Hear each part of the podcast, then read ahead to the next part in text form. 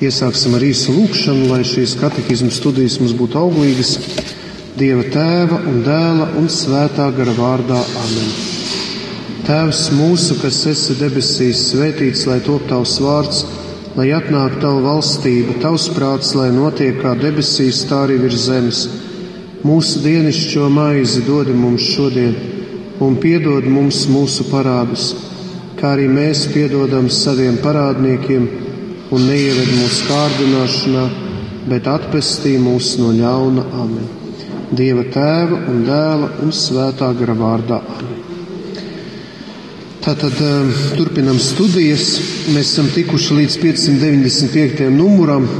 Tie, kas varbūt pirmo reizi, nu, jums atliks, atliks tikai, atliks tikai vienkārši pieslēgties, bet jebkurā gadījumā katehizmu var arī studēt pat nesākot no sākuma, jo katra daļa ir īpaši svarīga. Šodien mēs runāsim par Jēzus nāvi pie krusta.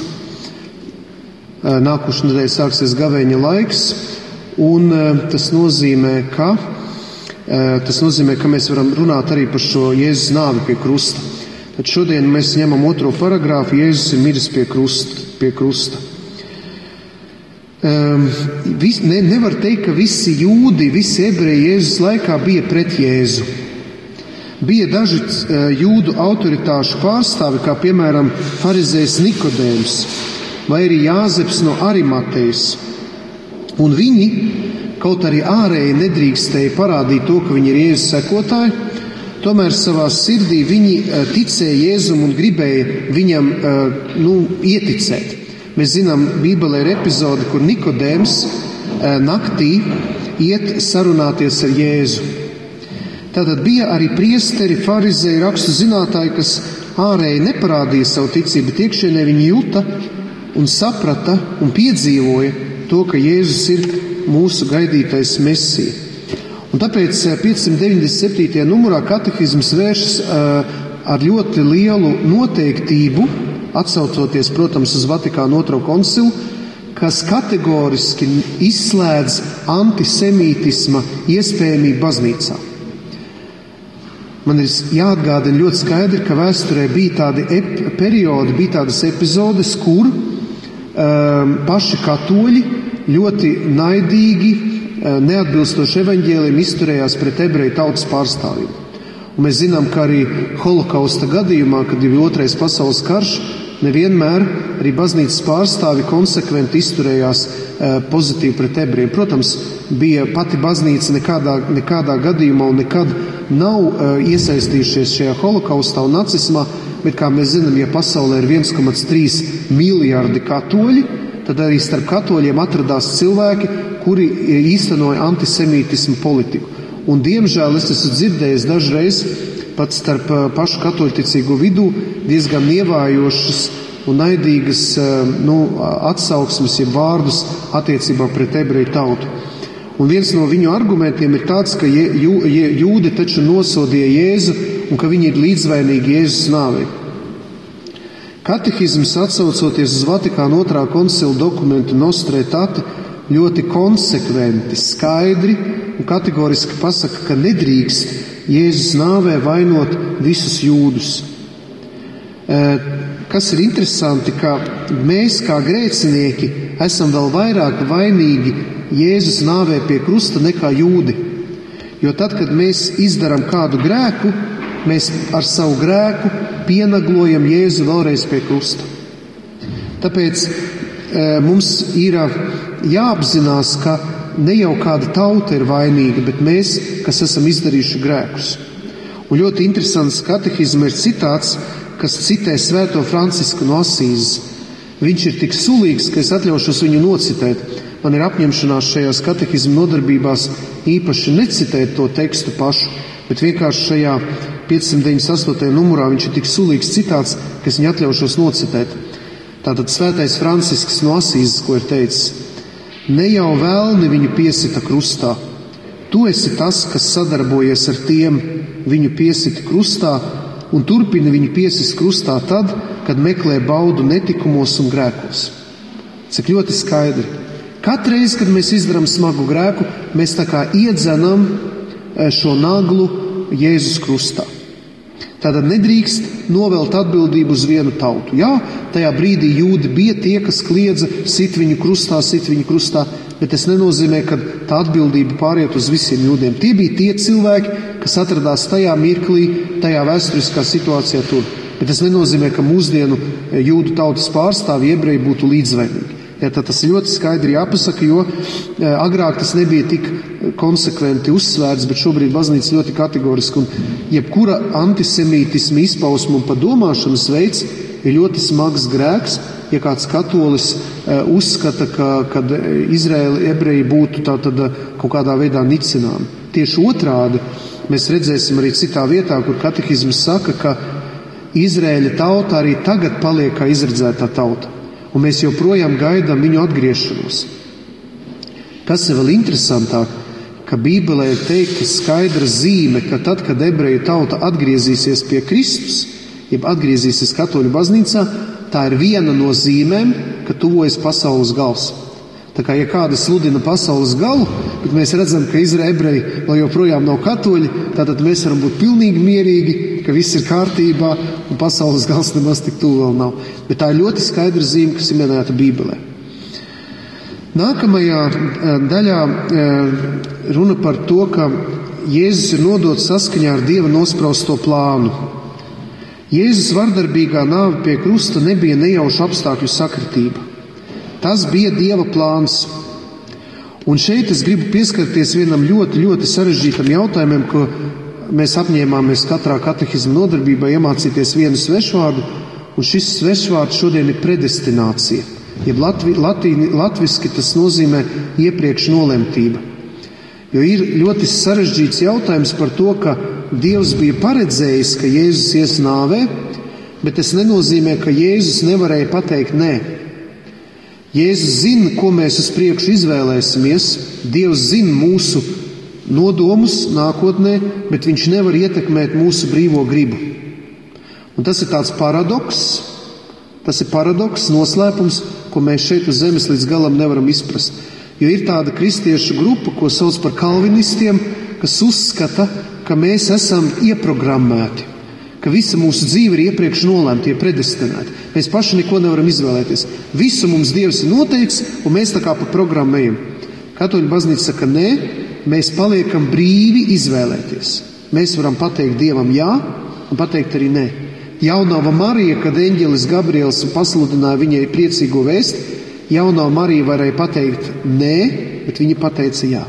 Jo savādāk sanāk, ka mēs uh, vairs neesam atbildīgi par savu rīcību. Jo, ja mēs esam ieprogrammēti, tad jau mums nevajag iet pie grēksūdzes. Nu, kā es izdarīju smagu grēku? Es saku, bet es nebiju vainīgs, jo nu, es taču esmu ieprogrammēts grēcīgs. Nu, ko tad man tur jāiet pie grēksūdzes? Tad jau tā, tā programma ir vainīga. Vai tad Dievs ir vainīgs, ka Viņš mani tādu grēcīgu radījis ar tādām tieksmēm noslēdzam? Tā ir ļoti bīstama lieta, jo tad mēs varam sākt sevi attaisnot un uzskatīt, ka grēksūdze vairs nav vajadzīga, kad nav vajadzīga atgriešanās. Tātad Dievs realizē savu iepriekš nolemto plānu, bet tajā tiek ietverta ikviena cilvēka brīva atbilde uz dieva žēlastību. Es nolasīšu vēlreiz, lai mēs atceramies šo kā tādu nu, reizrēķinu. Tātad dievam ir iepriekš nolemts plāns mūsu dzīvē, Jēzus dzīvē un mūsu dzīvē.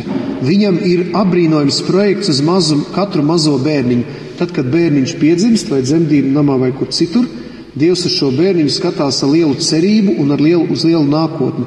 Viņam ir kaut kāda programma paredzēta. Tātad spējas, talanti, um, nu, viss, kas varētu cilvēka, cilvēka dzīve attīstīties. Bet tajā ir ietverta arī cilvēka brīva atbilde uz Dieva žēlstību ar jā vai nē. Tātad bērns var attīstīt šos talantus, var neattīstīt talantus. Bērns var pateikt dievam jā, un var arī pateikt arī nē. Tātad cilvēks, dievam ir kāds plāns, bet cilvēks jebkurā gadījumā var ļauties šim plānam, bet var arī pateikt nē. Es iešu pa savam. Protams, ka ja mēs neejam pa dieva plānu un nemeklējam viņa gribu, mēs ieejam mežā. Mēs sākam taisīt podus. Tāpēc, ka ja mēs novirzamies no dieva gribas, no viņa plāna, tad uh, mēs uh, ciešam, mēs kļūdāmies, mēs uh, zaudējam kaut ko.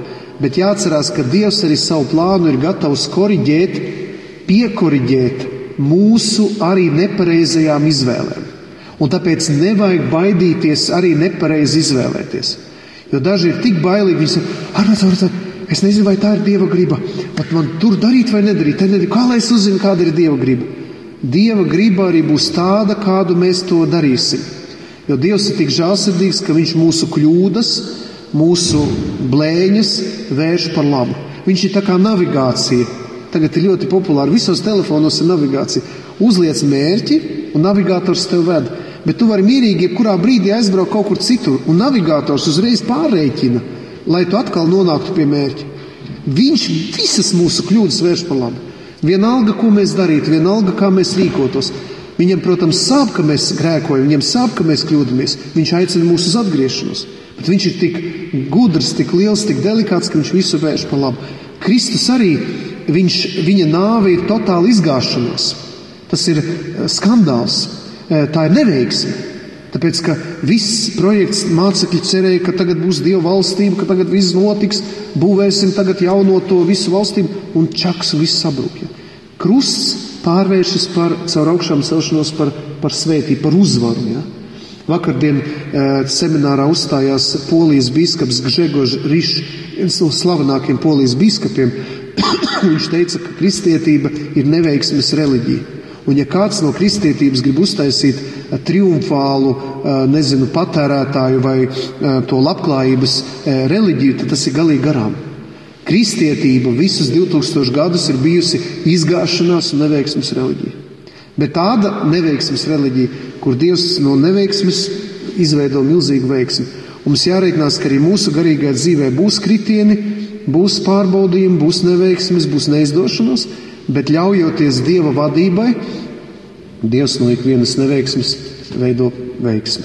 Tā ir reāla personīga pieredze, un tam, tai pieredzēji katram ir jāiziet cauri.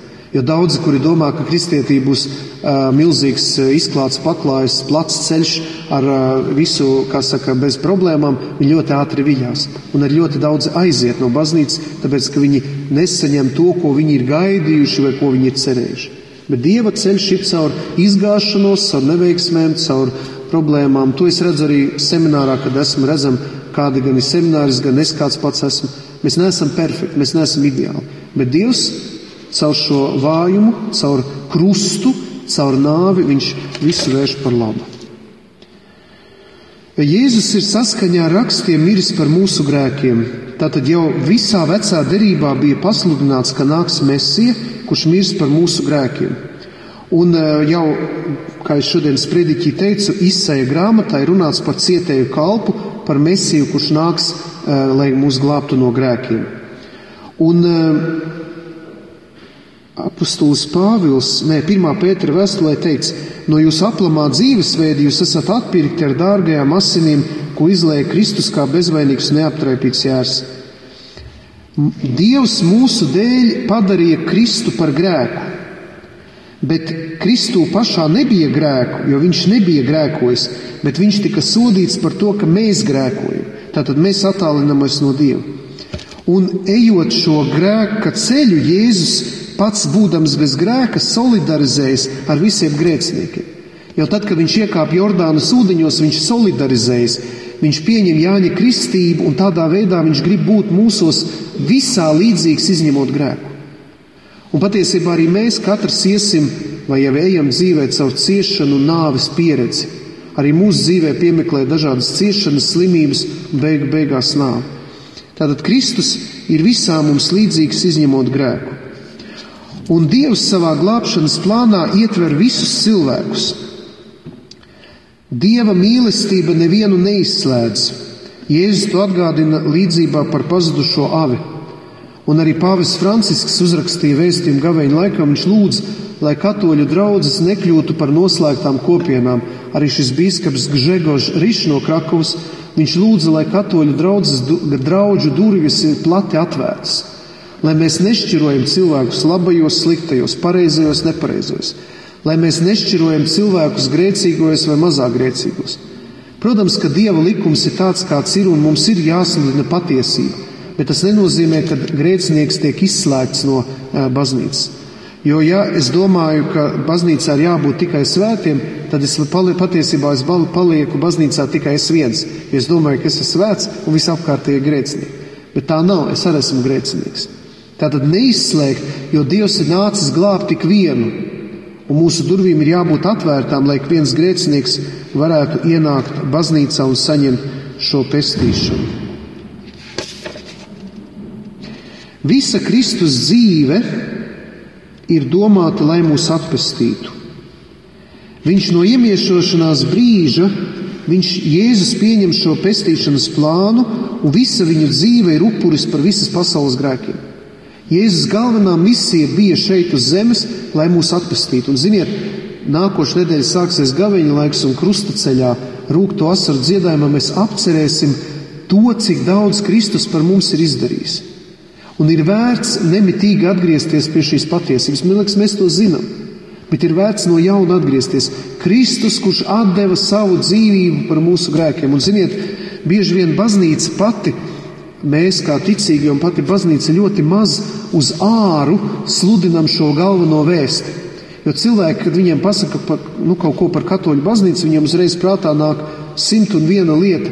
Tikai daudzi nevar līdz galam piedzīvot to, ka Kristus ir nomiris arī par viņiem, par tiem, kuri nav baznīcā. Ka Kristus mīl arī tos, kuri nav baznīcā. Ka Kristus vēlas aizsniegt arī tos, kuri nav baznīcā. Un tāpēc mums savā lūkšanā jāietver arī viņi, arī tie, kas ir ārpusē, arī tie, kuri nav mūsu vidū, jo Kristus arī par viņiem ir nomiris. Kristus arī pie, pie viņiem ir nācis. Kas ir ļoti interesanti, ko katehisms 609. numurā uzsver, ka Kristus ciešanās un nāvē viņa cilvēciskums ir kļuvis par viņa dievišķijas mīlestības pilnīgu un brīvu instrumentu. Tātad Kristus savās ciešanās atdod mums savu cilvēcību. Viņš, būdams dievs un cilvēks, mirst kā cilvēks, lai mūsu cilvēcība tiktu pestīta. Tas nozīmē arī mūsu gan dvēsele, gan miesa tiktu glābta. Un katehisms arī saka, ka pēdējo vakariņu laikā, kad Jēzus bija kopā ar 12 apstuļiem, viņš atklāja šo savu plānu, un pēdējās vakariņās viņš iedibina evaharistiju šai piemiņai, Kristus nāves un augšām celšanās piemiņai. Tāpēc katru reizi, kad mēs svētajā misē sakam, mēs dzirdam, ka priesteris saka, lūk, ticības noslēpums. Ko mēs atbildam? Mēs vēstīsim par tavu nāvi, kungs, un liecināsim par tavu augšām celšanos līdz pat tavai atnākšanai. Un jūs zināt, kāds ir, kāds ir baznīcas galvenais uzdevums? Baznīcas galvenais uzdevums ir tālāk nodot pestīšanas vēsti. Tāpēc evaharistijas svētā misija ir tā ekskluzīvā, būtiskā vieta, kur tiek tālāk nodots šis depozīts, ir mantojums no apstuļu laikiem. Svētā mise ir Jēzus upura, viņa nāves un augšām celšanās piemiņas mielas, un tādā veidā mēs tiekam tajā iesaistīti. Katehisms arī uzsver, ka Kristus upuris ir tikai vienīgais. Viņš nā, nevar teikt, ka mēs svētajā misē atkārtojam Kristus upuri. Mēs pieminam Bet upuris ir vienīgais, kuru mēs atceramies un pieminam. Un caur šo piemiņu šis upuris kļūst klātesošs. Mēs viņu darām klātesošu, aktualizējam. Tagad visē, kas bija un kas būs, mēs pārdabiskā veidā tiekam aiznesti 2017 gadus atpakaļ. Jo šeit nav vēstures muzejs, mēs nenodarbojamies ar vēsturi. Euharistijā liturģijas laikā šie notikumi pārdabiskā veidā kļūst klātesoši, aktualizēti. Un e, Jēzus uz krusta savā mīlestībā iet līdz galam. Viņš nepiekāpjas tiem, kuri saka, lai Jēzus nokāp no krusta.